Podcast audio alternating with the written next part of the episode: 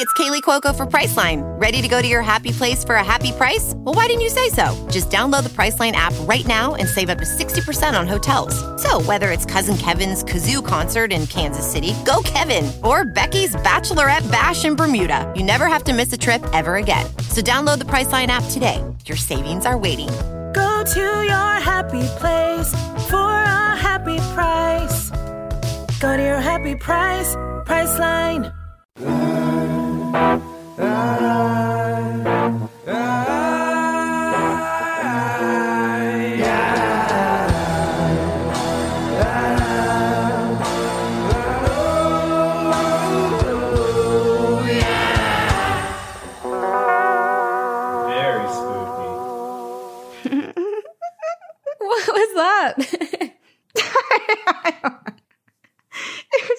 Anticipation of saying hello. Hello. Hello. Hi. Hello? This is Two Girls, One Ghost. Girls, one ghost. And we are your ghostesses. That's Corinne, and I'm Sabrina. Hello. And this is a episode of our podcast that is on YouTube. You can see our bright, Yep. smiley, shiny faces right now if you just search. Super shiny because we're both having some illness situations. Yeah. So, uh, you know, it's the dew is here. we're dewy. It's we're we're gonna pretend it's like you know our look, the dewy look. People, Yeah. spe- I spend just a lot of money trying some, to like, get this. good fairy. Yeah. I just want to read audiobooks now. Now that my voice is like, pa- it's the laryngitis has gone past its peak. And maybe other people think I sound horrendous, but I think I sound super sexy. You do. I'm like, I need some fairy smut. Like, I need some, I need a chapter of something to read aloud. Yeah. That's what I well, want to do. the great thing is that you have this podcast and you're about to read things to Oh. us and tell us tell all kinds of ghost stories. So, Corinne, you technically have that. That's true. okay. But it's just not inappropriate. I wanted to read like sexy stories. well, you can make it inappropriate. I mean, there are sexy ghost stories. I don't stories. think I can with the story I Oh, chose. Okay. Yeah, there are. There are Yeah. plenty. Oh, remember when we covered celebrity ghost stories Yes. and I we talked about all the celebrities that have had Sex, with the ghosts. with ghosts. Yeah. Yeah. Yeah. I like that one. I listen I don't listen to that one, but I think about that one often. I don't listen to Oh, any of our episodes. We don't back. re-listen. It's horrifying. Yeah. No, no. No. Makes me nervous. Do you like my new edition? I do. It looks really good. You know, every few recordings you have something new on that, and I think that this is probably the best. Best. Ugh, the scary dolly. Hello. Ew. I have a scary dolly that I bought from Amazon that Nick and I have been hiding around the apartment to scare each other. And the other day, okay, so I keep my microphone in. Are you keeping score? No, it's kind of like he'll. Is it like if he scares you, then it's his turn? No, then it's my turn. by yeah, you? yeah, yep. hmm Yeah. Sorry, I said it in like a weird Yes. reverse way, but yes. His turn to get scared. Yes. So I keep my microphone stand in my closet. And so the other day I came home and Nick and I are trying to do this thing where every night we are, we tidy just so that we wake up in the morning and the house is clean and it feels like easy to work in. Mm-hmm. Feels good. And my closet is in the living room because it's a bigger closet. Anyway, so I the other day was folding my clothes and I was like walking down the hall with my clothes, gonna put them in my closet, gonna put them away, and I open my closet door and standing in front of the door is the doll on top of the microphone Ew. stand like Doing the splits like that? just doing the splits It's straddled and Nick it. had moved the microphone stand, so this was like truly in your face as I opened the closet. And Oh my it was so shocking and but now it's just become funny. It's like what brilliant idea is next? That's a good one. I also I Where have you put it? What's what's your proudest moment so far? okay, I think I talked about this on Leia's trying to steal my light again. Leia. Leia butt. We just need someone was commenting on our on our YouTube comments saying we need a time code of every time Leia appears, and I was like, I think we just need to make a compilation of every. Oh my it just should be like a five minute video of just Of like Leia. Leia. Just her butt, basically, is all we'll see. It's just her Just butt. coming into frame. Hello. Yeah. Okay, I think I told this on I Campfire Stories, but my favorite place that I've put it put our dolly is Nick's closet has a string light. Like you when you open the door, you have to pull the light. So for some reason she mm. has this like hook. I don't know why. And I tied the string onto this. So when he opened the closet, she she was just hanging like this in front of his face. Yeah. And then So this is one that I'm really excited about that I have to do. I'll do it before this episode comes out so that it doesn't ruin it. Not that he listens, but so you know how like the shower hooks you have in the like over the shower rod? Nick always puts his towel over the rod. This is hard to explain.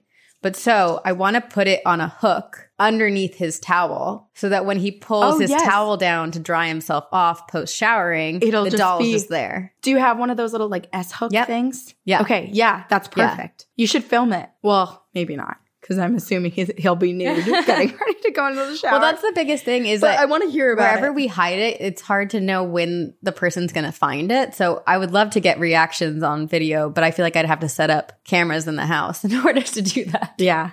Well, here's the challenge. It's like you and I are both apartment living Mm-hmm. too. That doll's pretty big. It's not like you have this tiny little trinket that it's kind of like a where are you going to find Yeah. it next? The doll's kind of hard. Like there's only so many spots you can put the doll. She, I put her in the bedside drawer so that when, because Nick gets chapstick every night before he goes to bed. So when he opened his drawer, she was just like staring up at him. Has either of you been spooked by it or are you guys just like, ah, you got me? I mean, I think sh- she's unsettling to look at. No offense, lady girl. Yeah, she doesn't look great. No, she she is made. Here's the thing I'm not getting haunted vibes from her, but I'm getting, yeah, creepy vibe. Like, yeah, she's just Yeah, doesn't look good. she, yeah. She looks a little. Un, she looks a little dewy, like us. She, she does. I really, yeah, I, Sabrina, I thought when you were like, oh, I'm not feeling well, and you literally are wearing a brace too because you like basically broke your thumb. Well, There's a lot going on. I thought we were showing up to this recording in our natural state of sickness, and you Oh. look fantastic. So, well, I went. your like hair is curled, you're wearing normal clothes. I'm like sweaty and dewy. I can smell myself. And I have a humidifier going. If, if it sounds like there's an aquarium behind me, it's not. It's a humidifier because if I don't have this on, I will have a coughing attack. I So- did laugh the other day. So you look really cute and put together with glasses on like that. The other day we had a meeting and Corinne and I were both sick, and I was like, "Oh my god, I didn't realize it was a Zoom." Oh, fine. I'm just gonna put my like blue light glasses on. I just want to show everyone what I look like in my blue light glasses. Hold on. I think you look good. You can't even see my I was eyes. in this meeting. I didn't. Well, now with the light, it looks better. But I literally like showed up like this. You can't even see my eyes, and I was just I think you look good. Okay. Well, you're nice. you're very much like a. You just give me like artist vibes. Oh. when you have it, like like beautiful artist vibes. Have you seen the newest? I don't know why I literally never remember the name of the show, What but it? what is the show? The the Jessica Biel. Sinner. The Sinner. I never remember the name of it, but the fourth Where are you season going is with out this? right now. oh. Well, the woman who is the artist, I haven't in seen it. She has like that. That's like her style, and that's what I picture you as. Like, oh. you know, you can just like live Luke. in this secluded area Mm-hmm. of trees, and you just put. I feel like because you've got more of like the cat eye thing going Mm-hmm. with your natural eye shape, I think you look really good in glasses. Corinne, you're just like flattering me right now. Ooh. Don't stop. Wait, I heard the other day the people who have cat eyes, like you, are star seeds, which we I have That speculated that you are a star seed before. A lot of sense. That is interesting though, because Right? I would like to think that star seeds are a little lot fewer fewer than than that. You know? Like a lot of people have oh, cat eyes. well, I don't know. There's lots of I don't. I just want to be special. I have a big ass owl eyes. I'm like just constantly like, do you, are you curious about seeing the entire iris? But just then you not my eyes because there's I love big eyes. nothing left. I love big eyes. I feel like you, No. okay, first of all, you this is now compliment center. Um I'm Yeah. returning. Here's the thing: we're both sick. We need to. Make- we need to like make feel ourselves feel loved. better. No, okay. You are like the most photogenic person in the world, Corinne. And I think it's because you have these like big, beautiful, one, you're stunning, but your eyes always just like pop. Like you just look so awake and alive. Whereas when I take pictures, my eyes are like kind of half closed and it's like, is she kind of half dead? Not sure. I I might be. beg to differ, and I think other people are going to agree with me here because I'm just waiting for your birthday to post this one specific picture of you from our photo shoot. I was like, she. It was a test photo. They're like, can someone just sit here for a test photo? And Sabrina's like, okay, and she sat there and she's just looking at the camera. The most beautiful thing I've ever seen in my whole life. I was like, are you kidding me? The best photo that came out of our entire photo shoot is the one where you were just like sitting there as a test. You literally look like a statue. Oh, you know what, I What? want us to do? You want know those statues old, made of like, us? I'm gonna, I'm gonna butcher this because I'm not smart. Yes, Okay? you are. But there's there's the old like tin. I forget what they're called, like tin photos. It's like the old Yes. way of taking. They look very like antique. Oh my gosh. but people look striking, and their eyes look so alive. Wait, I'm pretty sure like and I just want to isn't that what they do when you go to like Wild West towns and like you can put on the like old Victorian outfits and then they do those photos? I think so. we should do a photo shoot like that. Wait, We should. Okay, like Also, long I exposure. in Salem. Sorry, I'm gonna start to Disrobe. like disrobe because I'm getting hot and then I'm gonna it get cold, off. and that's the way it is. So We should do our next photo shoot to be long exposure, and we should do it where we have someone stand in as our ghost, and we have like a ghostly apparition in all of our photos. Ooh. Ooh, like the old spirit photos that people used to. Oh my God, this is brilliant.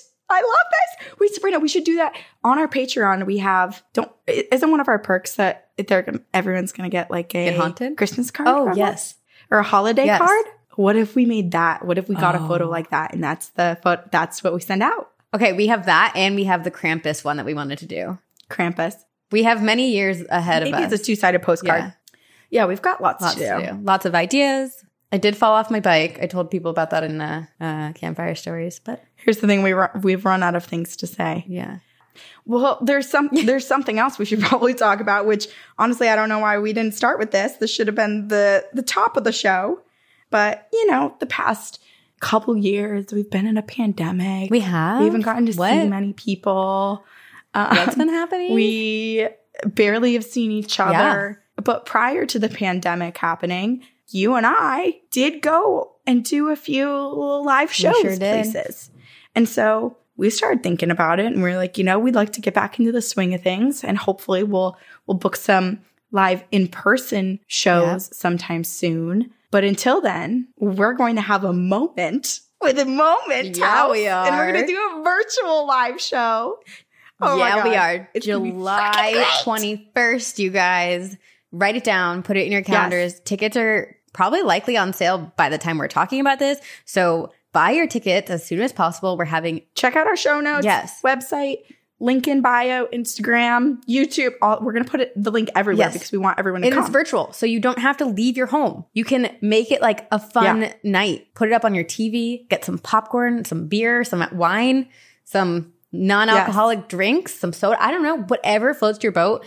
And we're gonna go live and have a live show. we're going to go live. We're gonna have a meet and it's going to be so fun. There's going to be meet and yeah, greets. meet and greet. There's going to be merch Yes, new you can also get while you're there. New merch. Yeah. The meet and greets. We're going to hang out. There's a chat. Like it's literally just going to be the best time So much ever. fun. And we're so excited. I'm flying out to LA Uh-huh. to be next to Sabrina, seated In next to her for us to, to do this. In person. We're finally doing it. Whoa. Ooh, ooh, that was a I new. almost lost my voice again. Honestly, it even cut out of my headphone. Like it was just like we need Yeah. to pause. All the dogs are barking. Glasses shattering. a new tone came out.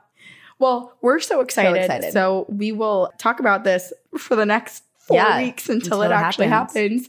And then we see you guys all there, but we'll give you more and more Yeah. information as it approaches. But we're so excited. So yeah, and then follow along Yeah. and come to our first virtual live show in uh, ever. yeah, ever. Yep. And we are hoping that this is the beginning of more live shows for us, whether they're virtual or in in person, moving forward. So there's just a lot So of we'll exciting things coming your way. Yes. Yes.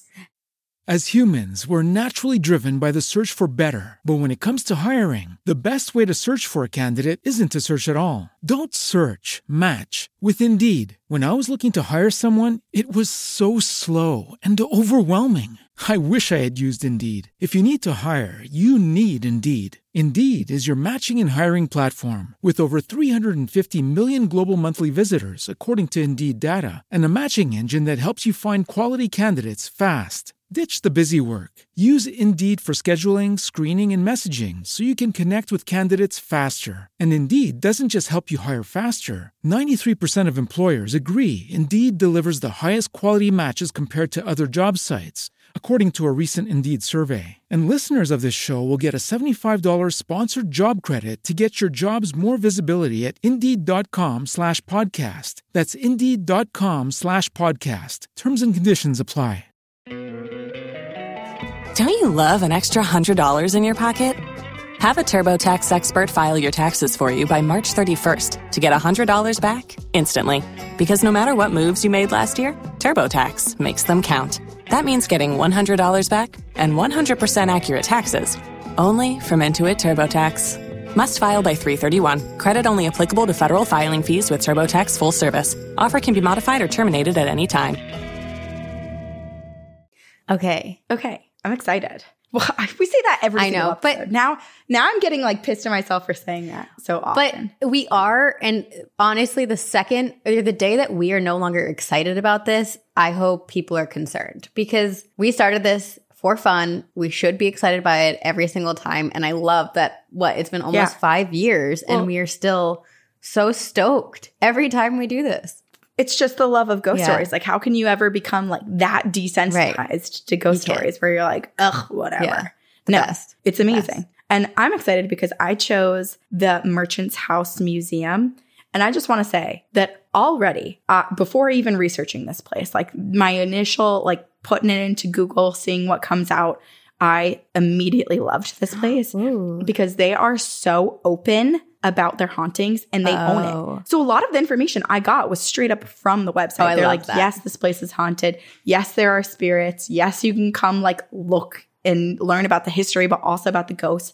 And I just appreciate that because you and I, Sabrina, we talk about it a lot. We're like, there's a lot of really haunted places, and we won't name drop some of them because we don't want to be in bad graces with them. But I'll name drop one of them. Like, for example, Hotel Portsmouth Yeah. over in Portsmouth, our very first Yeah. episode, they rebranded and they really didn't want people talking about how they were haunted. So they used to be the Inn. I'm just putting it on blast. They used to be the Inn, and now they're Hotel Portsmouth, and they just didn't really want to be Yeah. known as this haunted place. And there's a lot of places like that where like new management, new ownership, they're just like not trying to attract. Yeah. We've, Us, we've tried to like partner up What's why don't you like We've us? tried to partner up with hotels and or that are infamously haunted. Like if you Google them, the ghost stories come up, but they're like, no, we don't want to be associated with this. And it's like, well, too bad. You already are. Yeah, you already And also, are, like, and we're also, still gonna talk about hops you. on a bus. Yeah. right. Yeah. And I'm just thinking, like, there's certain cities that we've we've come into contact with this, and we're like, you're literally a stop on. I just spit everywhere. you're literally a stop on like haunted bus Yeah. rides or haunted walking tours. Yeah. Like, how do you think you're not associated with this? Five times a day, there's a bus full of people sitting outside of your hotel going, and this is where so and so was murdered. Right. Like, You can't We know, we it. know. And also, like, no. okay, maybe this is like the cynic in me, but when someone says I don't want to be associated with ghost stories, it makes me want to tell the ghost stories even more and just bla- put them Yes. on blast and be like, this place is haunted. And it's Well, also like, why rude. you owning your history and your truth? it's also rude to the ghosts. I agree. I agree. Yeah. Because then they're feeling unwanted when oftentimes they're already in the spot where they are trapped for some Yeah. reason and can't quite find peace and move on. And you're not helping. You're not helping by not Hotel management. story. Yeah. No. Um. By the way, this week's topic is museums, haunted museums, and Yes. there are a lot of them. Okay, Mm-hmm. Okay. you go. I'm excited. There's a lot. Okay. Yeah. There's a thousand more that we need to do based on people's suggestions Yeah. on Patreon. And we said we were doing this. So, okay. So I'm doing the Merchant's House Museum. And like I said before, a lot of the information that I got, I learned from the museum itself on their website and also from a blog called The Globe Trotting Teacher. Ooh. So I'll give them credit because got a lot from from them Okay. as well and their tour of the property. Okay. So almost 200 years ago, the Treadwell family, they moved to their home, which is now the Merchant's House Museum, the Merchant's House in Manhattan. It is located currently today in the NoHo neighborhood. And the home was already standing. So it has this Federalist style exterior, this Greek revival interior. And now it's one of the oldest buildings in New York City. And it is very upper class. Like this is where the rich people lived. Not anymore because it's a museum, but like that, that's, it was like, ooh, hoity toity. You know, Yeah, you get to live there, you can afford there. Sick. So fancy. Okay. So this place is super fancy. It is very big and spacious, upper class. So it was an easy place for Seabury Treadwell to move his family into and to get settled. Seabury. I love that name. I know, Seabury. S E A B U R Y. Treadwell. It does feel very like upper class, doesn't it? It does. Seabury Treadwell. Yeah. So he owned a hardware business And he was also in the business of pumping out kids. He had a lot of them. So he and his wife Eliza, they decided to put down their roots and grow their family in Wait. this house. And their family lived in this house for almost a hundred years. you were just They saying earlier today how you wanted to read something like sultry and salacious. Well, Oh, there you go. I guess I am turning it into this. yes. Seabury Treadwell and Eliza doing hmm. the dirty. They looked at each other in this house. Oh, and Seabury. they were just like, I'll show you my hardware if you show me your plumbing. wow. Woo! I am hot. I clearly need a script. Oh, me too. It's got to be these lights though in this sickness because that was a. Oh not, Oh my gosh. Great. I'll work on my writing. Good luck skills, keeping your pants on, everyone who's listening. I hope no kids are listening. They're, they're going to be like, what even happened? I didn't even notice anything sexy happening. And that's because there was nothing sexy I don't know, Corinne. okay? That was pretty brilliant. I'm I I want to you have the rights to this book now. All right, thanks. Seaber- Seaberry's Big Sexual Adventure. That's what it's called. It's a picture book. um, Look at my tools. This is my my screwdriver. Do you want to know what my this does? So hard. And here are my nuts. And here are my, My bolts. Ooh. My big, big tool belt. Ooh, Corinne. I, I also don't know tools that well, clearly. You just named like 20. Alrighty. I'm impressed. 20. Nuts, bolts, and hammer. Yeah, baby. The worst is when I'm home and my my dad is like, "Can you can you hand me the wrench? Can you hand me the needle nose pliers?" I'm just like, "What the fuck are those?" just like bring the whole tool toolbox. Yeah, what do you- I'm like, I I worked Need a class. I'm this is one thing I'm very proud of.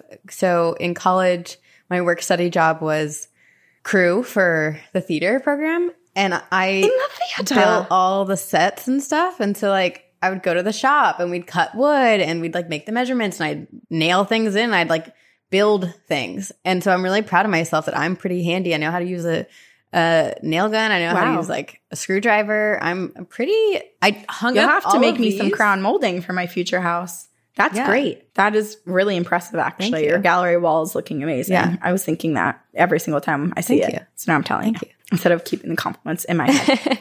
okay. All right. So Seabury and Eliza, they settle down in this house in New York City. They're rich. They have a bunch of kids. They pump out eight children. And Gertrude Treadwell is their youngest of the eight children. Okay. She is born in the upstairs bedroom in 1840. And for Gertrude, this home and her family are everything. She's born into this house. She spends her entire life here. She never moves out. She never marries. She lives her life wonderfully in this house, preserving the home and all of its 19th century contents inside. She didn't update it. She didn't renovate it. She was just like, this is the house and I'm going to make sure it is pristine and perfect. Just as my family had, had made it to be hundreds years ago, basically. So she has created this like immaculate home because, you know, her other siblings and relatives, they they live, they move out, they pass away. She's the last one of the family to still be living in that house. And then in 1933, at the age of 93, Wow. Gertrude passed away in the home where she was born. I'm just picturing myself like preserve like granted we moved out of my- my childhood home and stuff and but I'm just picturing myself preserving the furniture in my mom's home and and everything that's there. And personally, I I it is not my taste at all. But like I would never be able to Yeah. do that. But it is weird to think like maybe in a hundred years from now, someone would be interested in walking through what my mom's home looked like. I mean, granted, it's my mom, but you know. Right. I guess like layouts and stuff. Yeah, because it's kind of like like think about like modern farmhouse. Yeah. Like modern farmhouse in 50 years, people are going to be looking back at it kind of like e- even like if we think about the 70s, like conversation pits. 10 years ago, we were like, eh. And now people are starting to bring back conversation pits. So it's interesting because there are different time periods where like there's such a concentrated and like purposeful design Mhm. style. But right now, I don't know what it like. What is the design right now? I feel like it's so eclectic. so Everyone's eclectic. just kind of like doing whatever they want. Yeah, but I feel like, you know, like the wallpapers and stuff are all coming back. People are getting back into that style. yeah, Yeah. true. Well, my parents' house, you've actually never been, but in Vermont, I feel like that would be such a weird one to preserve because my parents' house are very, like, their style is very new American. Mm. And so it does look, some of the rooms look like they're from the 1800s, but it was like built in the 90s. Oh, that's cool. like, And and you guys have so many one. antiques. Like, yeah, my mom has Yeah. like and it's a little creepy. I feel like I'm dissing my mom. I love my mom. She just has a lot of collects a lot of things. people have different Yes. Taste. But she has a lot of Yes. those like home sweet home pillows or like if you read this, give me wine things. She's a she's a live laugh lover. She's such a live She's a laugh live, lover. laugh Oh my gosh. yeah. Yeah. yeah, There's nothing wrong with live Yeah. laugh lovers. It's just not certain people's Not my taste. taste. Brian always has to remind me of that when we're like looking because our favorite hobby is to like look on Yeah. Zillow, and I'll be like, ugh, ugh, ugh. and he's like, just because it's not your Yeah. taste doesn't mean it's bad. Yeah. like I, that's not my design. It's like okay, because you're one person out of like the whole world. And it's great that we're not, not, everything is made for you, Corinne. It's good that we don't all have the same taste because we don't want to live in like Yeah, 1984. We want, you know, people to have their own little copy paste Yeah. track homes, like a Wrinkle in Time. yeah. Spooky. Yes. Okay. Anyway. Well, so Ger- Gertrude, back to this museum. Okay, so Gertrude, she passes away in the home. I don't know anything about how she passed. I'm assuming it's natural causes because was she so was old, yeah. 93 years old. Long life. But I think it's quite lovely that she got to pass in the same home where she came into the world. You know, it was her own little portal in and out of this life. Yeah, truly. However, Gertrude was not about to leave so easily. She lived almost a century in this home. So she was like, I'm supposed to move on? No, I'm staying. This is my house. Spent my whole life here.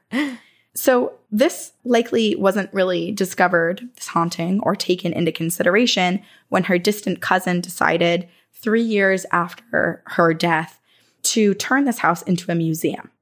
The cousin thought it's an old house, it's historic, it's perfectly preserved.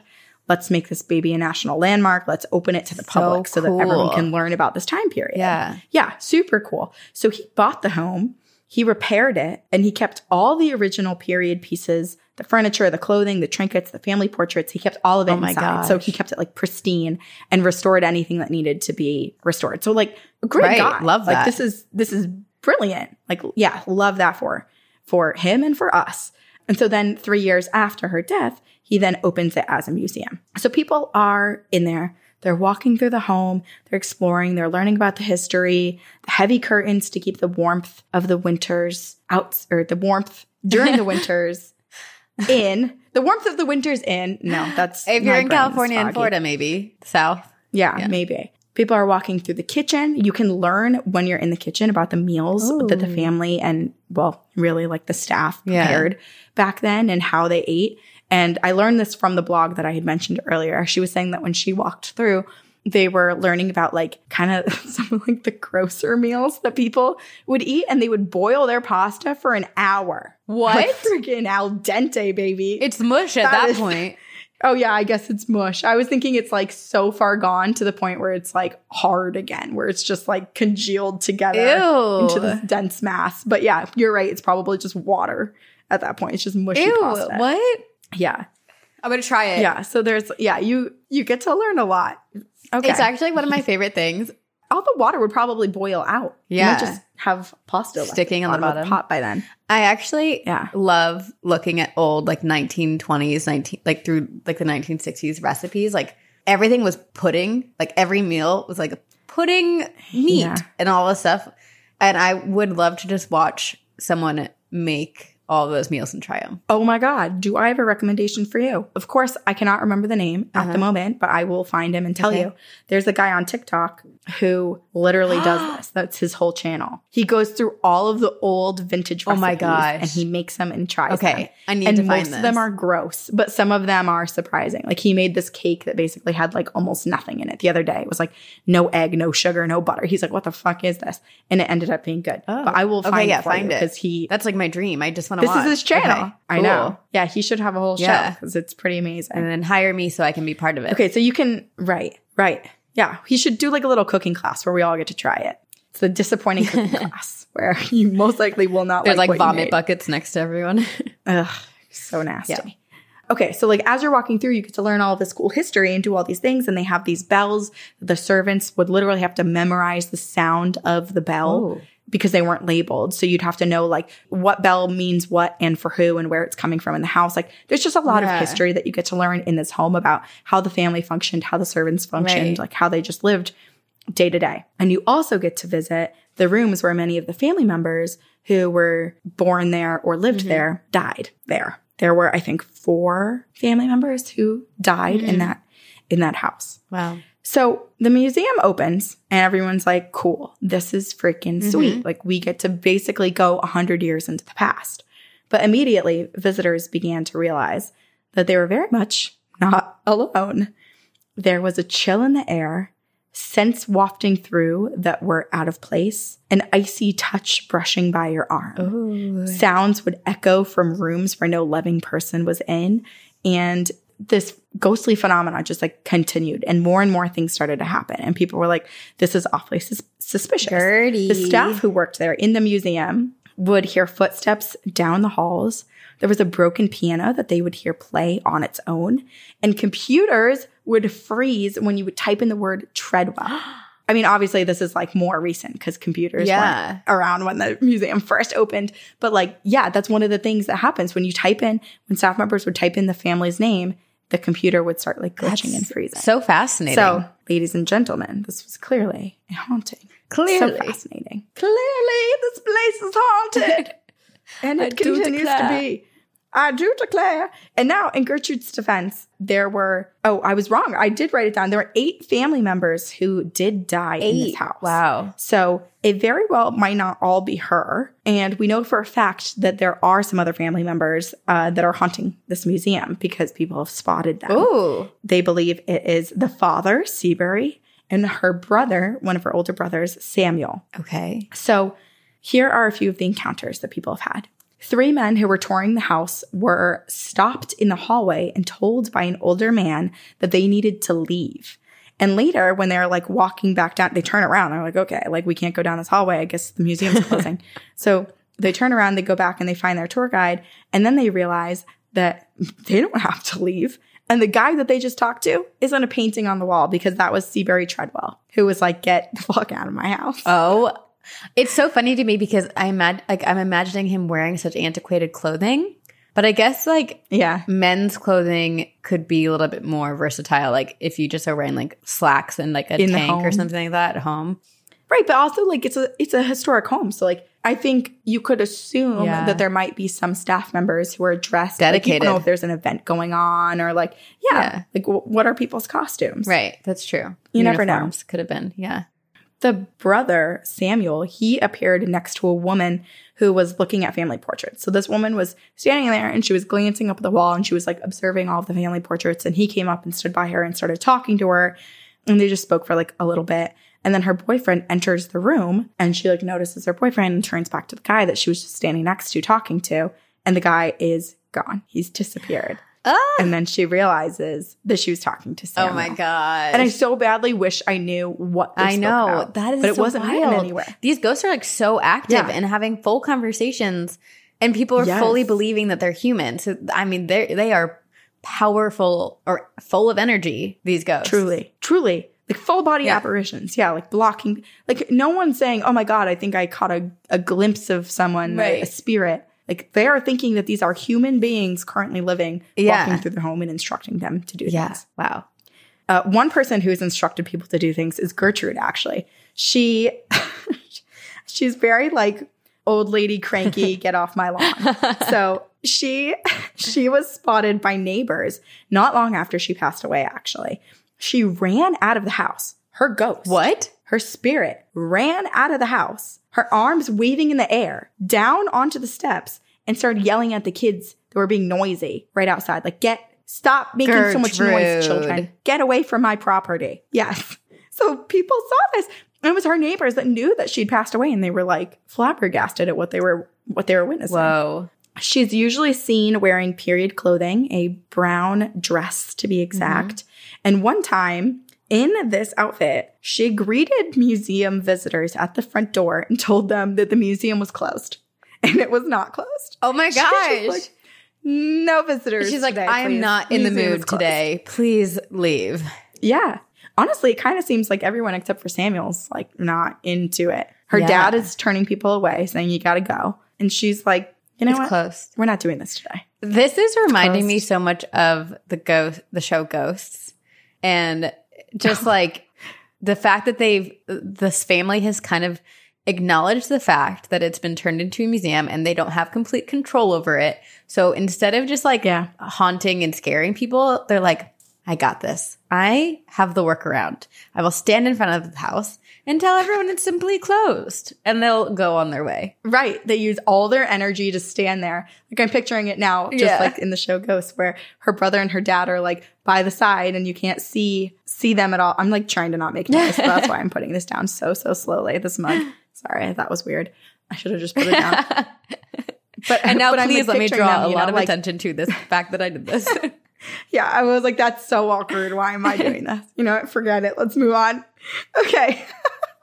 So, given that this place has very active hauntings, naturally people have flocked to it. Mm-hmm. There's psychics, paranormal investigators, and paranormal instigators, Ooh. aka paranormal enthusiasts. Where did that come from? Was that from one of our campfire stories episodes? I think we did talk about it. I can't it. remember. Oh no, there was We were like, there was a meme. There was a meme that we talked about. Was it? Yeah. And now I can't remember, but it, it Oh, I said I'm not a paranormal don't investigator, but I'm a paranormal in- instigator. paranormal instigator. Yes. But like I said, the museum really leans into it. So they they let everyone come in and explore and do do these like hunts for hauntings basically. Wow. So let's flash forward to 2020, the pandemic. Everyone is spending more time inside. They're baking bread. They're taping fake ivy onto their walls. And they're realizing that maybe their houses are haunted. And so paranormal investigator Dan Sturgis and neuroscientist Dr. Lee are Wait, like, Dan Sturgis. well, We've talked about him before. Have we? I think we have. That name sounds so Probably. familiar. I mean, he's a paranormal investigator, so. So But I, I'm assuming he's New York based Okay. because he's at this museum all the time. yeah, I So like I maybe know that have. name. Probably. But they're like, okay, maybe we should start looking at not our house, but the house down the block, the Merchant's House Museum. And now that it's closed because of the pandemic, we can maybe start peeking and, and doing some oh, investigations. and recent. Figuring out what the heck is happening. Yeah, this is 2020. So they grab their things and they head to the Merchant's House Museum for one of the many, many, many trips they would make in the coming years. And they begin this extensive research on the place, basing it on the scientific method and using these specialized pieces of equipment that are custom built for investigating this house in Whoa. particular. And these guys are sharing it with the world. So every month they host events from this home, from the museum, where they discuss their research, the EVPs that they've caught, and any new insights into the paranormal.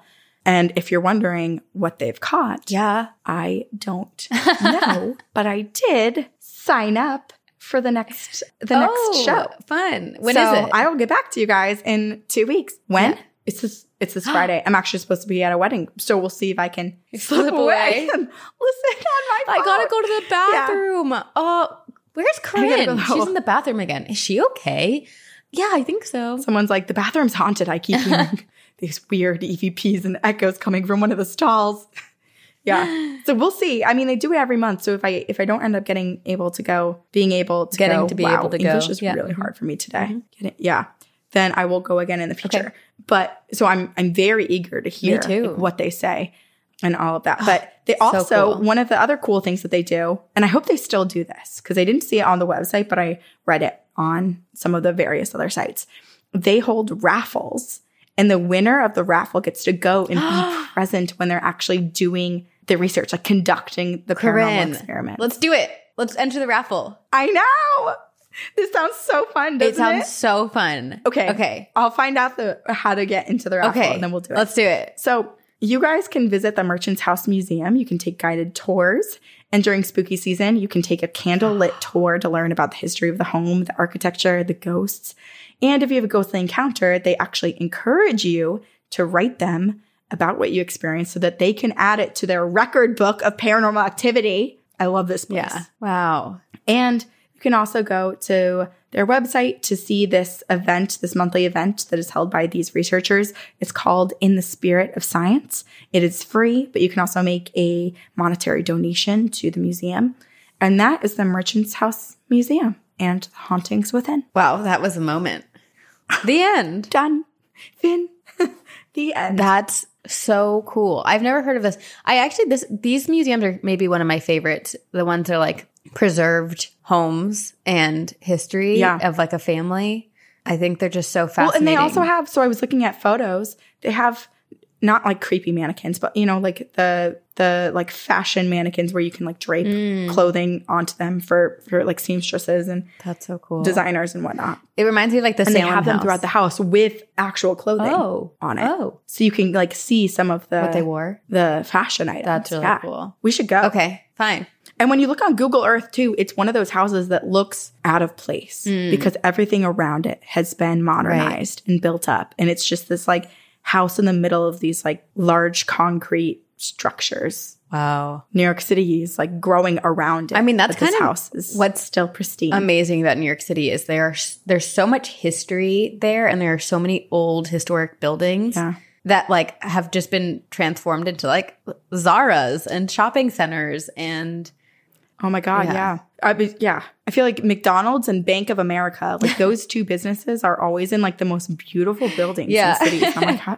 what? that is so true. Why? Yeah. What was in here before?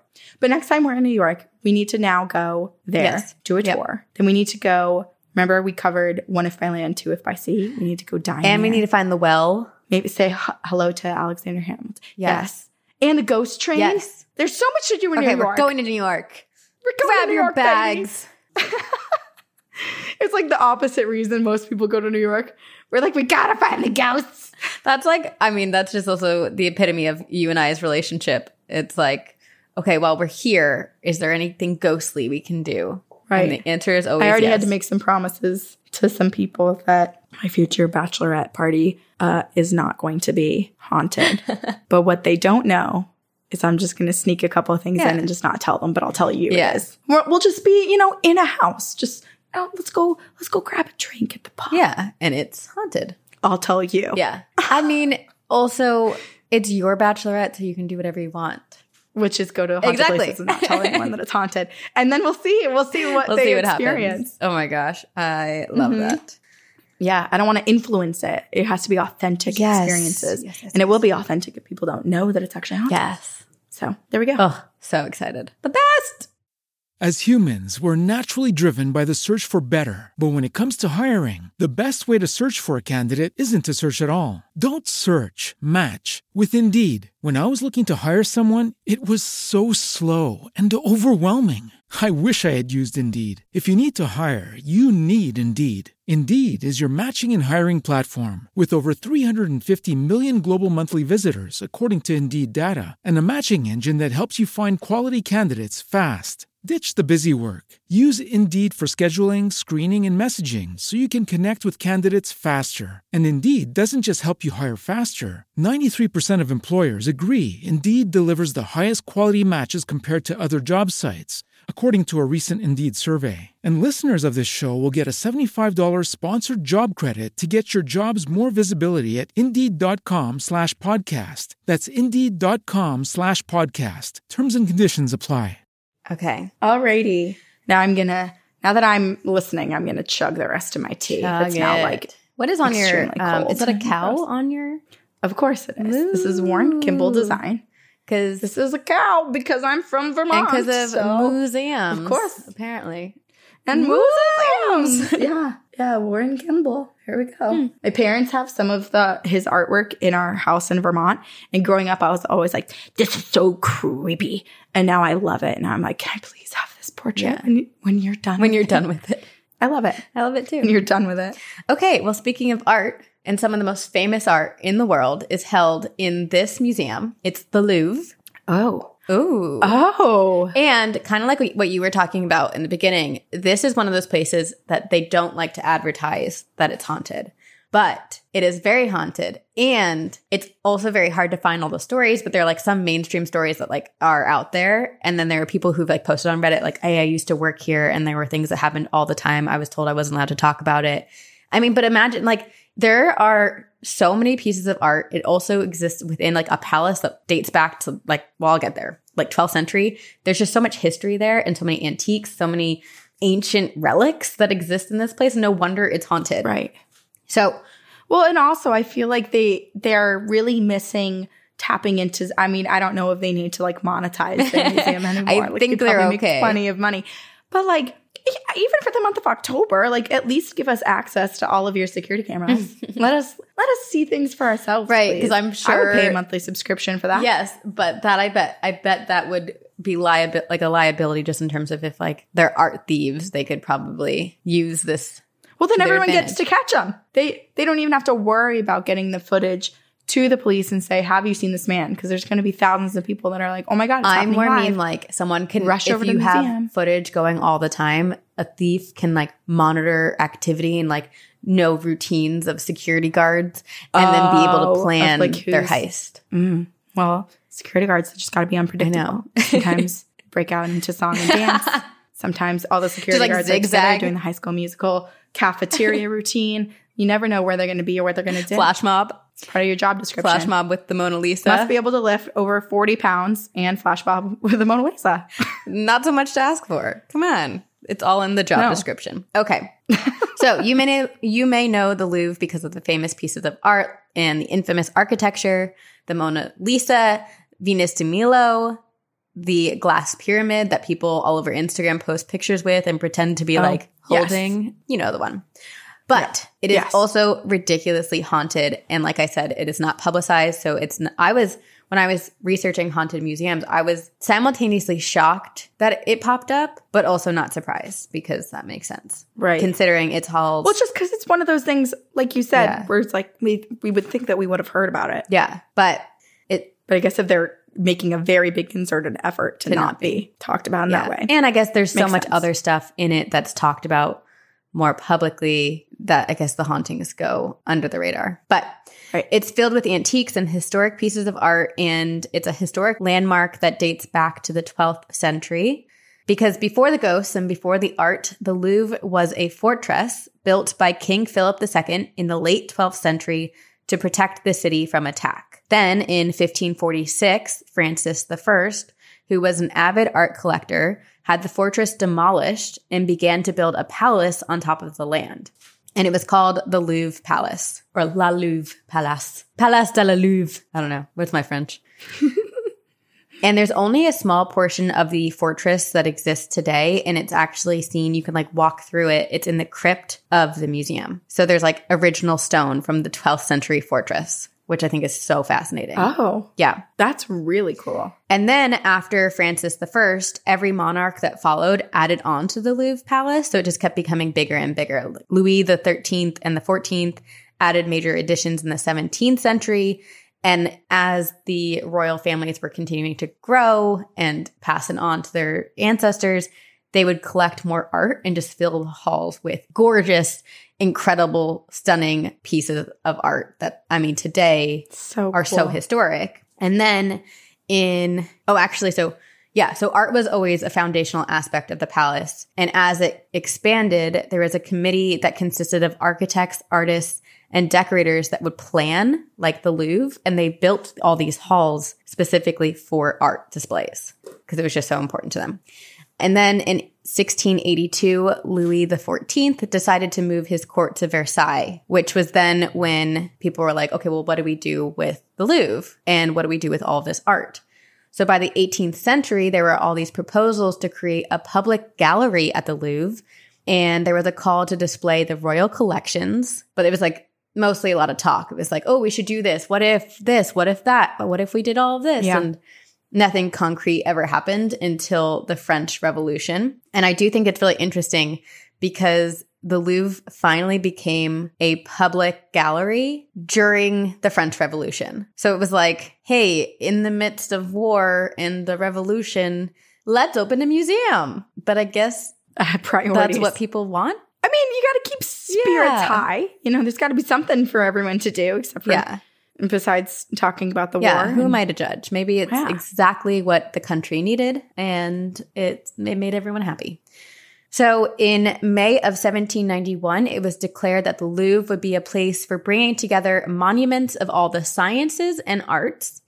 And when King Louis XVI was imprisoned, the royal collection in the Louvre became national property, which I, this also I think is probably why it opened during the French Revolution. When it became national property, it was like, if we don't make this a public museum right now, there thieves are going to come in. There's going to be like people coming after the art and just being like, it's not. Basically, there was no protection for the art, so the government came in and was like, let's protect it. Let's make it a public Yeah. museum ASAP. And then That makes sense. Exactly one year after Louis XVI's arrest and the anniversary of the monarchy's demise, the Louvre opened on August 10th, 1793. It was called Muséum Central des Arts de la République, and the public was given free access three days a week. When it first opened, it had 537 paintings and 184 objects of art. And just keep those numbers in mind because the way it has grown since then is just blows my mind. I'll tell you kind of towards the end how many pieces of art it has now, and it is it, it's wild. Under Napoleon, the Cour Carrée and a wing on the north were constructed. Then in the 19th century, two major wings, their galleries and pavilions were completed, and the Louvre was just continuing to grow bigger and bigger. It was a vast complex of buildings with two large courtyards. And then in the 1980s and 90s, the Louvre went, underwent major remodels to make it more accommodating for visitors. They added underground offices, shops, exhibition spaces, storage parking, bus depots, a cafeteria. It's basically like a massive underground mall. And if you haven't been there, it's a bit over, it's, un, it's overwhelming just how massive it is. Yeah. And you could spend like, I remember because I've now been twice, I've been there twice and uh, you can spend an entire day there. You will be exhausted. You will probably get like 50,000 steps because you're walking so much and you still won't see everything. Didn't you go there when you had a layover? No, that was London. Oh, we got oh. we missed our connecting flight, so we got stuck in London for a day, and then we went and just like ran around the city. Yeah. But I went a couple years ago with my family, and then back when I was an au pair in Italy, I also went to Paris for a weekend with my sister. So, So fun. fun. I for, always forget that you were an au pair. I know. It's like a whole other life of yours. like I don't even remember when that happened. I mean, it was only two months. when did you do that? It was 2014, the summer before senior year of college. hmm So cool. Okay, so it's massive. And then they added the steel and glass pyramid, which, believe it or not, was very controversial, which is so fascinating because I couldn't, I think when you picture the Louvre, at least for me, like I picture that glass pyramid because it's such an iconic part of the mm. architecture. right. But people were furious about it because they said it was sacrilegious to tamper with the Louvre's majestic old French Renaissance architecture. And that because the pyramid is like the Egyptian pyramids, it has ties to death. So it felt like it was a bad omen to like have this monument of death in the midst of this beautiful place.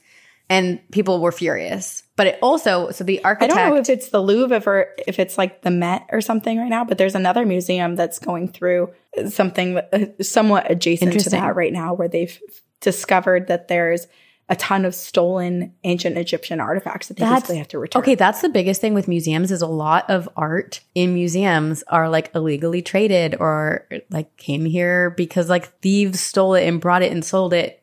Yeah, there's a lot of Yeah. um, questionable stuff. But there is a massive collection of E- Egyptian antiques and artifacts at the Louvre. And so the architect built this pyramid kind of as an homage to that of like this museum holds a lot of this, like let's, you know, represent that on the exterior as well. Right.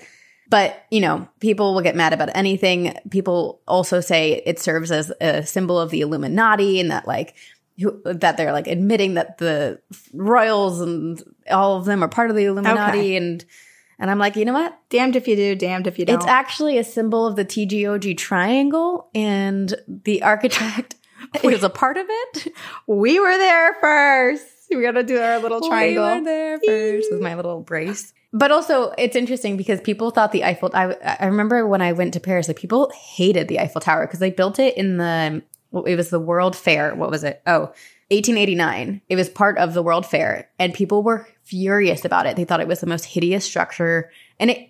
I, I guess you could say it is. It's like a big metal tower. It's not like Yeah. in theory, it's not like a beautiful, but it's now one of the most, if not the most iconic piece of architecture in Paris. Like you can't think of Right. Paris without the and then they Tower. put twinkly lights on it, and everything is pretty when you put twinkly lights on it. So Okay. So anyway, today the Louvre is the most visited museum in the world. And remember, when I said it first opened, it had 537 paintings and 184 objects of art. Do you want to take a guess at how many objects are in the Louvre today. Wait, how many did you? How many did it have? Started before? with 537 paintings and 184 objects.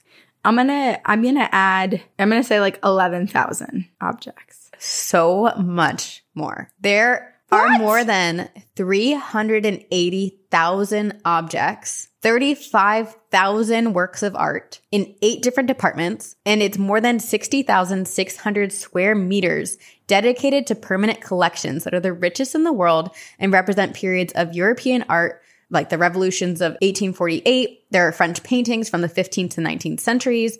There are Italian Renaissance masterpieces, including Da Vinci's Mona Lisa and many works of the Baroque period. There are displays of treasures from French royalty. There are Greek, Etruscan, Roman antiques like architecture, sculpture, mosaics, jewelry, pottery.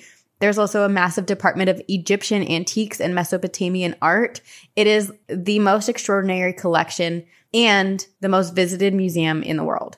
I'm very curious now what it looked like back then when it first opened because it doesn't seem like they changed too much in terms of the interior. Rather, Yeah. they just changed like what the purpose of the spaces were for. So I want to know like how how spread out it was. I mean, they added on a lot of buildings, and I, I imagine that maybe like only certain wings of like what was the palace were open to the public, and then now because now also they have similar to the museum you were talking about, they've put the furniture from that time period into certain uh, like areas of the palace, what used to be the palace, right. to show you what that looked like.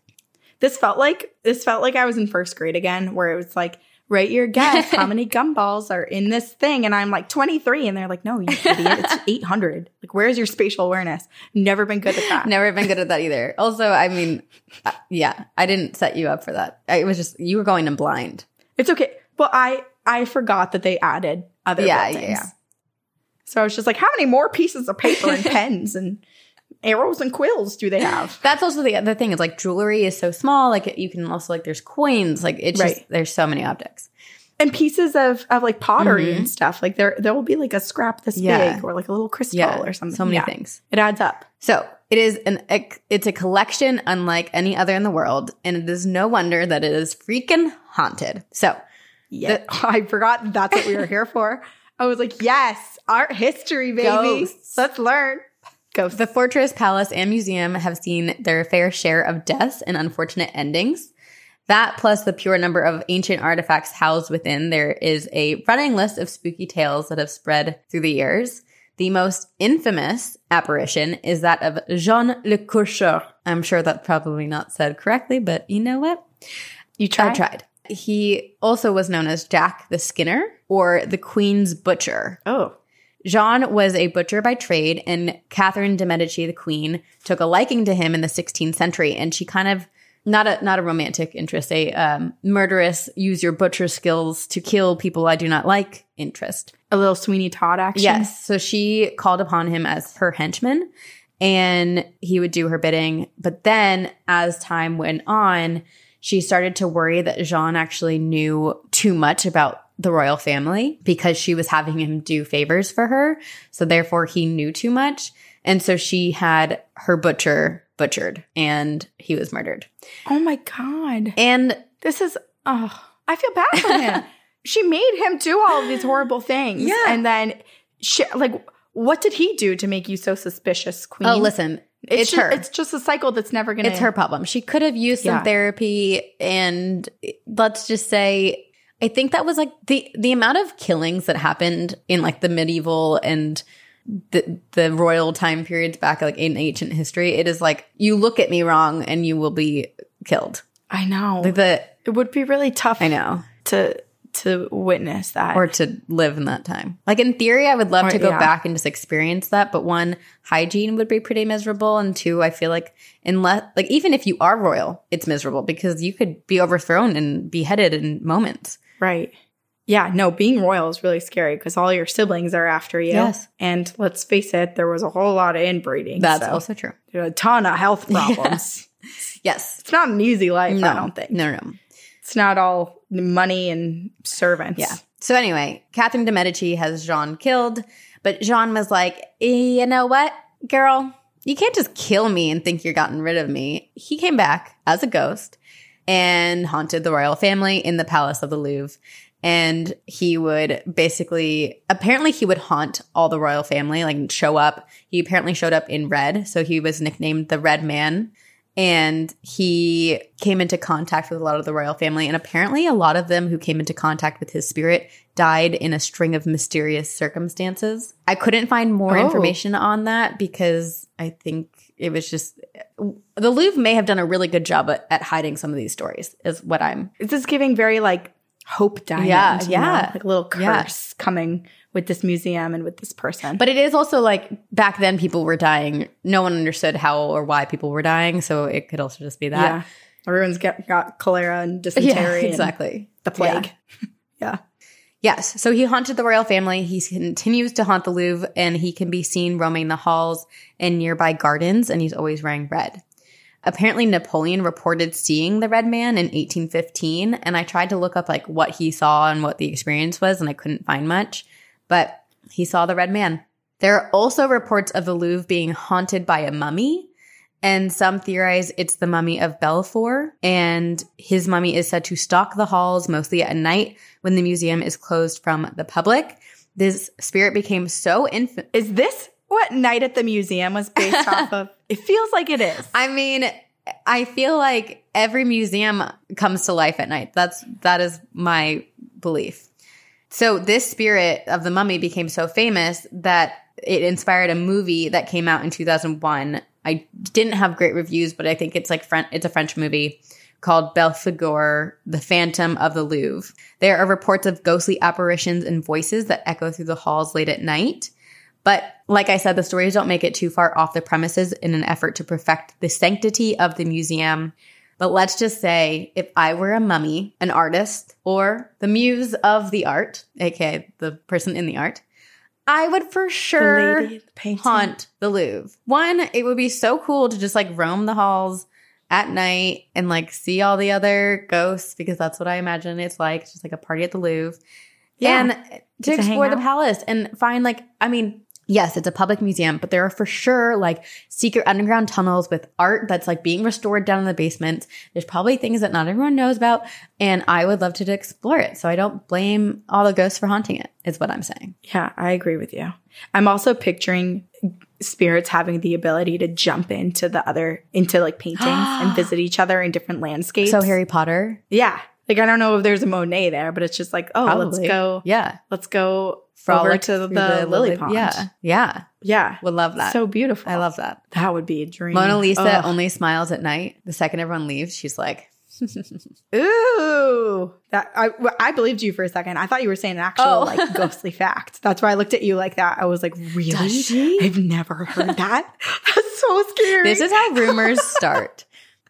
well, you said it with such conviction. I was like, oh wow, that's terrifying. No, no, no. I mean, I mean, maybe. but like, what kind of smile does she do? Like a menacing? Just she smiles. I guess she was already kind of smizing. Yeah, or like when she just like tucks her upper lip, gets her upper lip stuck. Let's make mm. weird faces for everyone Creepy. to watch. Yeah, here we go. One of Yeah. my friends can do the the face of. You know what? I'm forgetting all of the words. Never mind. What? I want to know what you were going to Never say. mind.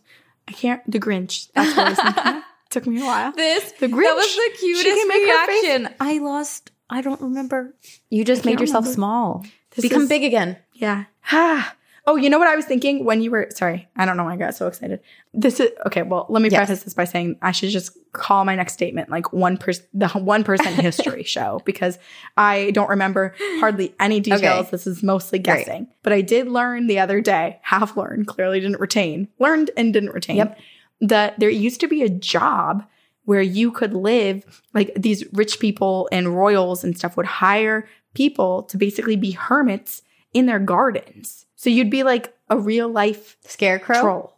But you would just like you'd be a part of the landscape. Oh. Like you oh. would live in this like little shack in the gardens or in the woods, like on the property. And these rich people would like walk around with their friends, and then you would just be there, like you're part of the you're part of the ambiance. And people, I think it was only a job for like a year, but I was like, ah, it would have been the so cool. I point? wish that was still a job. I don't get what the point is. Is it just, you're just living to make it look like people living are there? art. Oh, word? I think it's more of like, you know, instead of having like a gnome statue, you have this like old bearded wizard man who lives in a Huh. straw hut in your garden. And it's like, i instead of having that little gnome statue, you have this guy who just like wanders about, adds to the, the aura and witchiness of your property. I do have questions about why.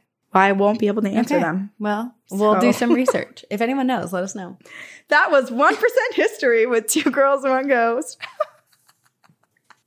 I love this. I Oh, love one man. history. It is a fact of it's a nugget of information that we heard through someone else that we didn't retain all the information, but we're going to relay it back to you because we think it's It's interesting. a general yeah.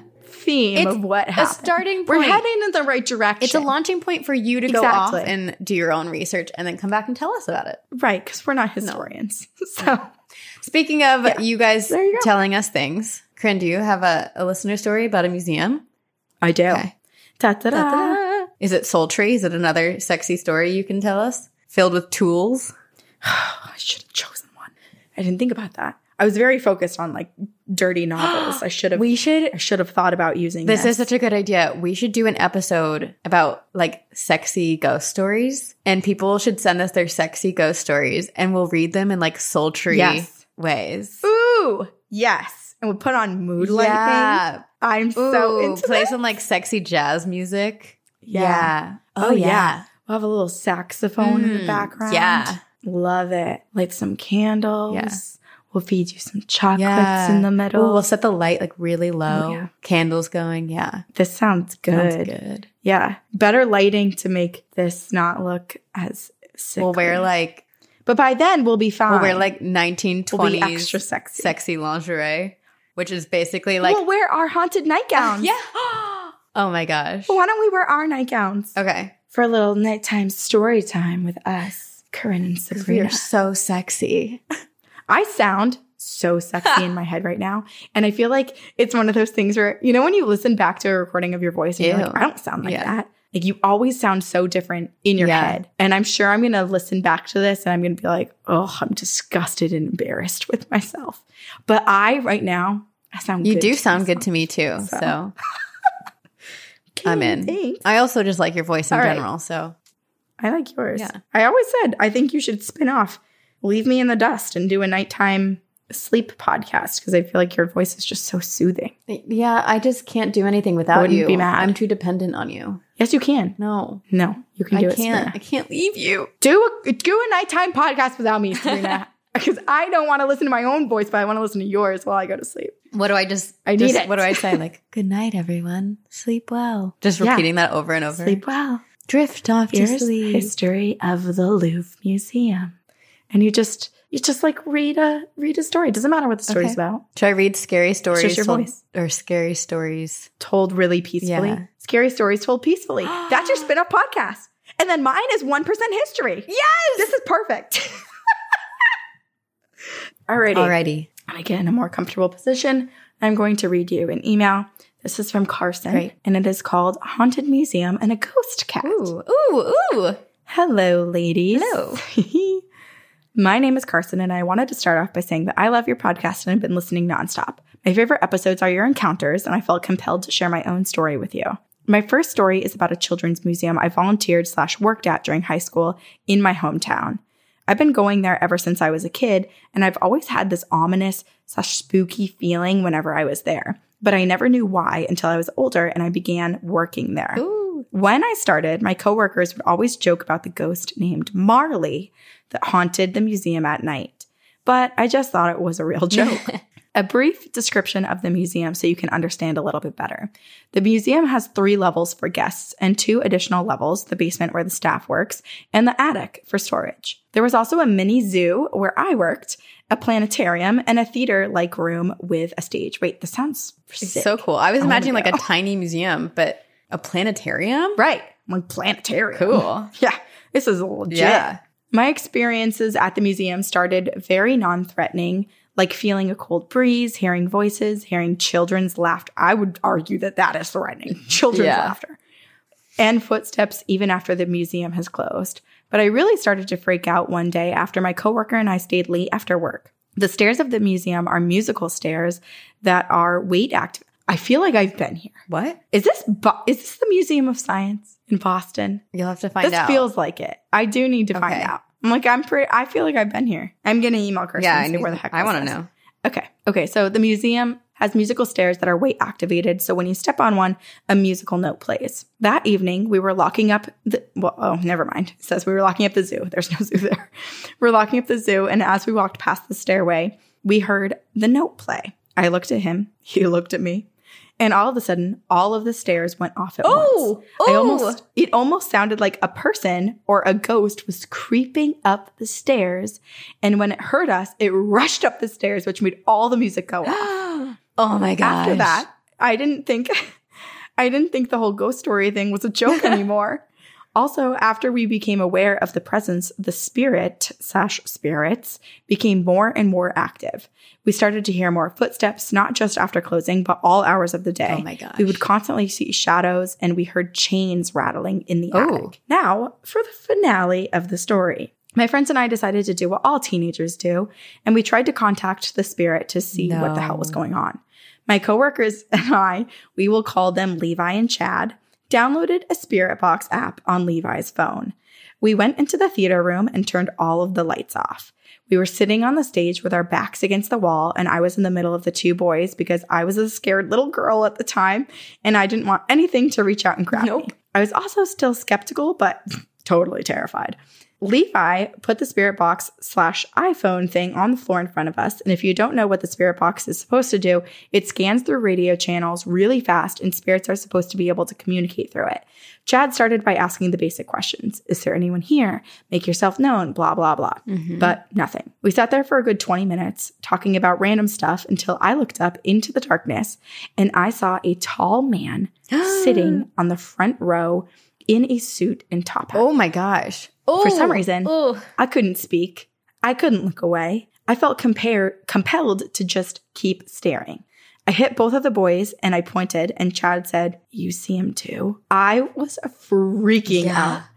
Our focus was broken when we started hearing voices out of the spirit box. We heard multiple voices one higher pitched, younger female voice, and one lower pitched, older male voice.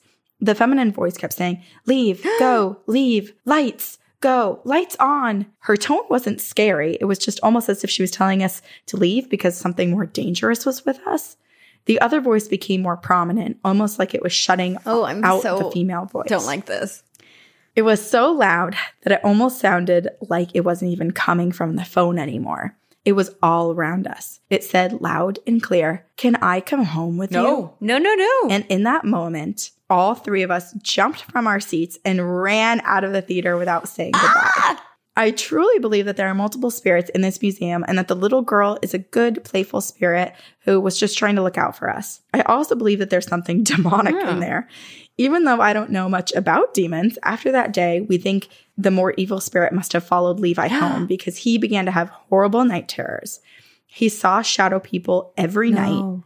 And he would wake up with scratches all down his back and neck with no recollection of how they got there. This is not where I was expecting found- the story to go. Like children's museum. I was like happy, positive, something good, but ah. But they also forgot to say goodbye. They didn't close Yeah. out the board. So it's like, what else could have seen the the light beaconing up from the Ouija board and decided to come hang out? Jeez. I don't know.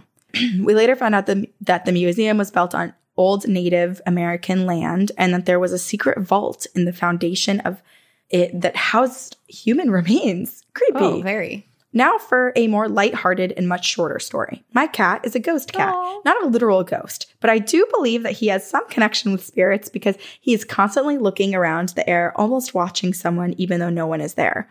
I haven't read much about spirit guides, and I don't know if you girls know anything about them either, but for some reason, I have an unworldly connection with my cat, and I just cannot explain it. Oh.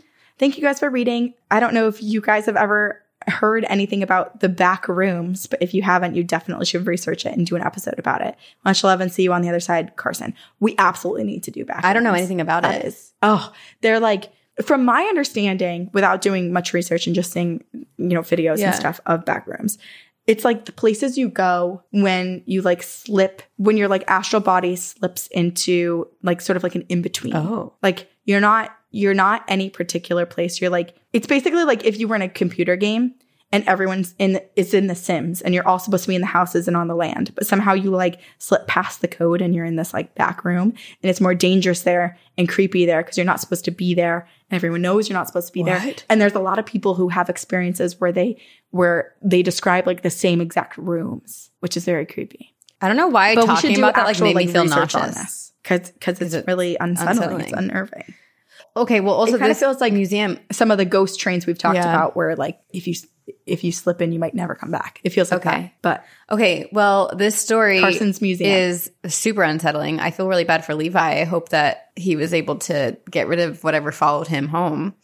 yeah, And then I feel like if you have stairs that are piano keys, you're asking for a haunting. And that probably happens a lot. It also, to me, I don't know how those work, but the way that they described it, where it's like all of a sudden all of the keys went off at once, makes me think there were multiple people standing on the stairs. Because if you're running up them, wouldn't it like kind of sequentially go off rather than all at once? Makes me think that they're all being stepped on at the same time. or if it's like, what if it's just motion censored Mm. and it doesn't actually have to be touched, and it was just like a spirit like drifting, Over? like flying, or like an orb, basically, just like zoop, like going so fast. Oh, it's just my my little chicken wing just really flapped when I was doing that.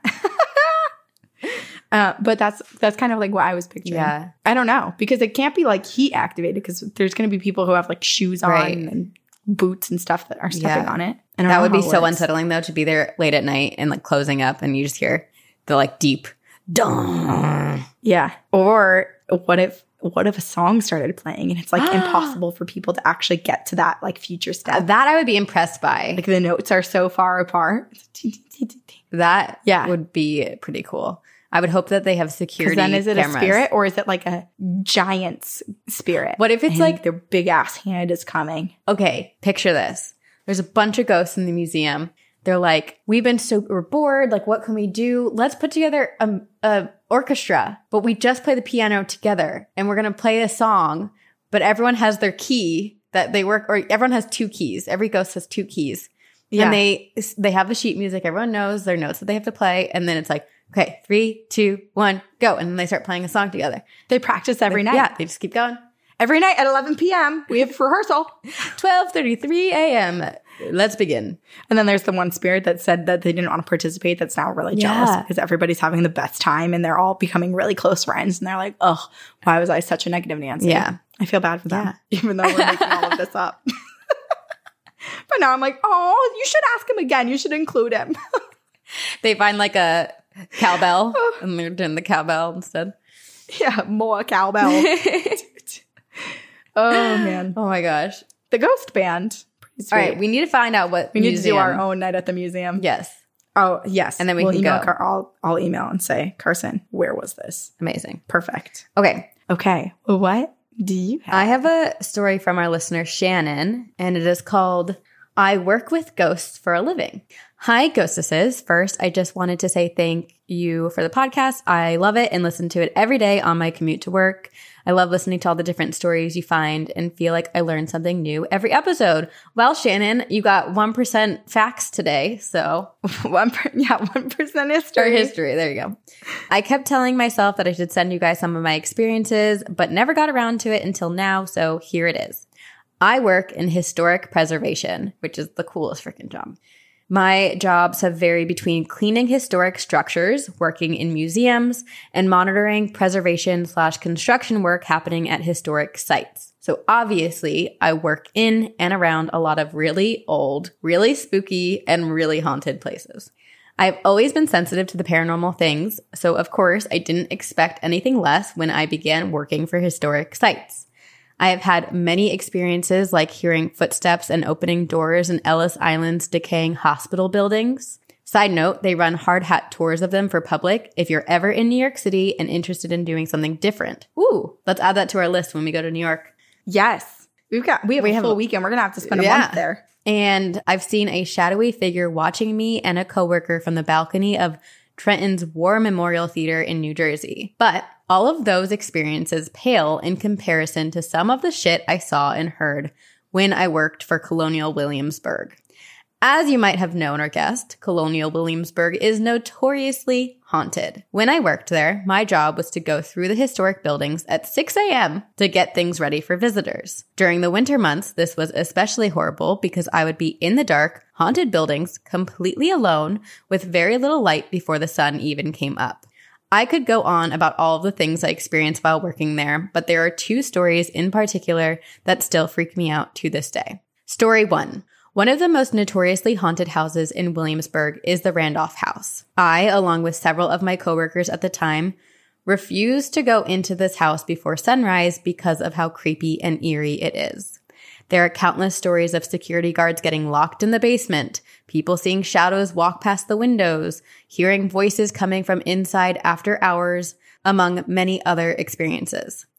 This one particular time, I went in sometime shortly after sunrise and you know that feeling when you walk through a door and everything is eerily too quiet and still? Well, that's what I walked into when I got there.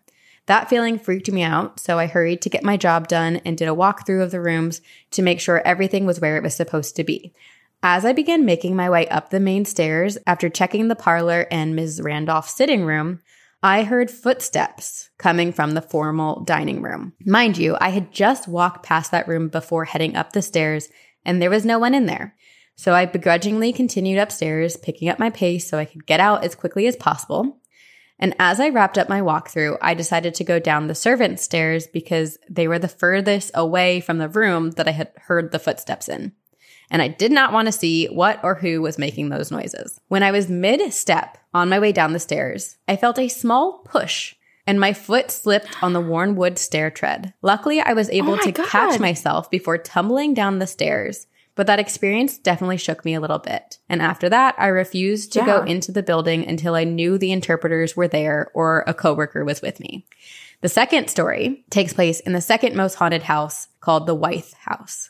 This house, however, is not as eerie or creepy. Sometimes I would hear music, light footsteps, or ghost children running around, but there was nothing violent or physical that ever happened there. I actually didn't mind going into that one early because the hauntings felt friendly and almost peaceful. Part of my daily duties was to clean the plexiglass barriers that blocked off the staged rooms from visitors. It was the first task I did each day because it was the easiest to get out of the way. That morning, I cleaned the plexiglass in the upstairs rooms as usual, then went back downstairs to grab the broom to sweep up some loose rocks that visitors had tracked in the day before. When I came back upstairs, I saw little kid handprints on the plexiglass that I had just cleaned. At first, I thought maybe I missed it and didn't spray enough cleaner. But when I tried to wipe it off, I realized it was on the other side of the barrier, the side that faces the interior of the room, which no one except for employees has access to get into.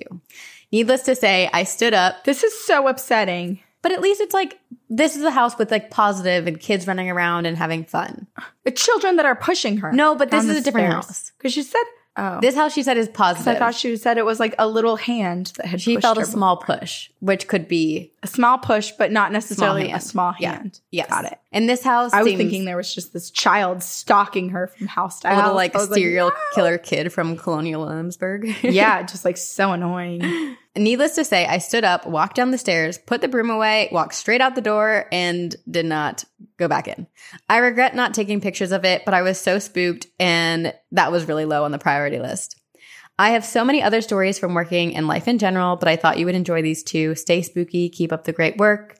I'm sure I speak for many, many others when I say your podcast brightens my day and keeps me laughing or screaming out loud, depending on how creepy a story is. From Shannon. Wow. I mean, that's a tough job to have. Like during during the winter months. Yes. To have to be anywhere alone and open something and like know that it's haunted and it's creepy Yeah. in the complete darkness. That is very scary. I'm really curious. This is a this is a bit of a tangent, but I feel like because you were just in Salem this past weekend, and it made me think of our trips to Salem. I'm really curious if the people who work at the Salem Witch House have stories like this because there there's probably someone who are Oh, there like by themselves early in the morning. That house is so historic. I mean, it doesn't surprise me that it, it does make me sad that people like have to go into this hou- these houses alone, knowing that they're haunted, knowing that there are spirits in them. At least the Wythe House, like it does seem positive and just like little kids and family people running around. right. But the Randolph house is terrifying. Yeah. Ugh, I know. But uh, yeah, I would never want to be. I feel like that you have to make a rule where like you're you go in pairs when Yeah. it has to when it comes to a place like that. Buddy It system. makes me wonder too how many issues employees have had with that house before, and if like management has ever thought has ever had to like change what they do and what they ask Yeah. of people based on on like spirit interactions in those particular places. Well, if Shannon was pushed in the Randolph house, I imagine there are plenty of other people who have had similar experiences in that house, which makes me wonder is there anyone who like has fully fallen down the stairs from being pushed? oh, And they yeah. thought that they were just being klutzy. right. That's so messed up. I know, it's scary. especially because like it makes you think well i'm hoping that it's just one spirit Yeah. i'm hoping that it's one spirit that she heard far on the other side attempted to get away from the spirit and went down the other Yeah. side and ended up making contact i'm really hoping that it's not like a group of spirits or like a pair that are basically like working together it's like all push her towards you and you shove her down the stairs you know Terrifying. Like I'll make loud noises over here so that she migrates towards you Terrifying duo. and you're the one that hit, hits her Yeah. hurts her Hits and hurts. Yeah. Ah. hits and hurts Yeah. Sticks and stones, baby. Yeah. I don't need to be hurt anymore. I've already, things have already happened to me. Anyway, Experience the hurt. If you have experiences with the paranormal in any capacity, or aliens, or Bigfoot, or cryptids, or creatures, or anything at all, please email them to us at two girls one ghost podcast at gmail.com and join our triangle. Get lost in the triangle. Tell all your friends about the podcast. And then buy tickets to our moment. It's July 21st. We are going live. The live stream you can join from anywhere in the world. And it's going to be a great, fun time. It's going to be so fun. We're so freaking So excited. excited. We've been, honestly, I feel like we didn't talk about it enough in the beginning where w- this has been in the works for a few So months. long. And so now it's finally coming to fruition. So we're just like, oh my God, Ugh. it's finally here. It's finally here. We get to try. We're going to try. It's going to be fun. Can't wait. Amazing. Can't wait. Watch us on YouTube. Uh, join us on, on Patreon. Watch us on YouTube. Rate and review us on iTunes. do all the things. And July 1st, we are also uh, coming out with new merch. so go buy our merch. You can bring it and wear it to our to our live show, and then you can get some exclusive merch at the live show as well. Woo! Yes. And thank you so much to our editors at Upfire Digital, Eric and Aiden. You guys are freaking amazing. Thank you so much to all of you who are listening and supporting us on a daily basis. And we're just grateful. And we will see you on the other, side. Bye. Very spooky. As humans, we're naturally driven by the search for better. But when it comes to hiring, the best way to search for a candidate isn't to search at all. Don't search, match with Indeed. When I was looking to hire someone, it was so slow and overwhelming. I wish I had used Indeed. If you need to hire, you need Indeed. Indeed is your matching and hiring platform with over 350 million global monthly visitors, according to Indeed data, and a matching engine that helps you find quality candidates fast. Ditch the busy work. Use Indeed for scheduling, screening, and messaging so you can connect with candidates faster. And Indeed doesn't just help you hire faster. 93% of employers agree Indeed delivers the highest quality matches compared to other job sites, according to a recent Indeed survey. And listeners of this show will get a $75 sponsored job credit to get your jobs more visibility at Indeed.com slash podcast. That's Indeed.com slash podcast. Terms and conditions apply. As humans, we're naturally driven by the search for better. But when it comes to hiring, the best way to search for a candidate isn't to search at all. Don't search, match with Indeed. When I was looking to hire someone, it was so slow and overwhelming. I wish I had used Indeed. If you need to hire, you need Indeed. Indeed is your matching and hiring platform with over 350 million global monthly visitors, according to Indeed data, and a matching engine that helps you find quality candidates fast. Ditch the busy work. Use Indeed for scheduling, screening, and messaging so you can connect with candidates faster. And Indeed doesn't just help you hire faster. 93% of employers agree Indeed delivers the highest quality matches compared to other job sites, according to a recent Indeed survey. And listeners of this show will get a $75 sponsored job credit to get your jobs more visibility at Indeed.com slash podcast. That's Indeed.com slash podcast. Terms and conditions apply.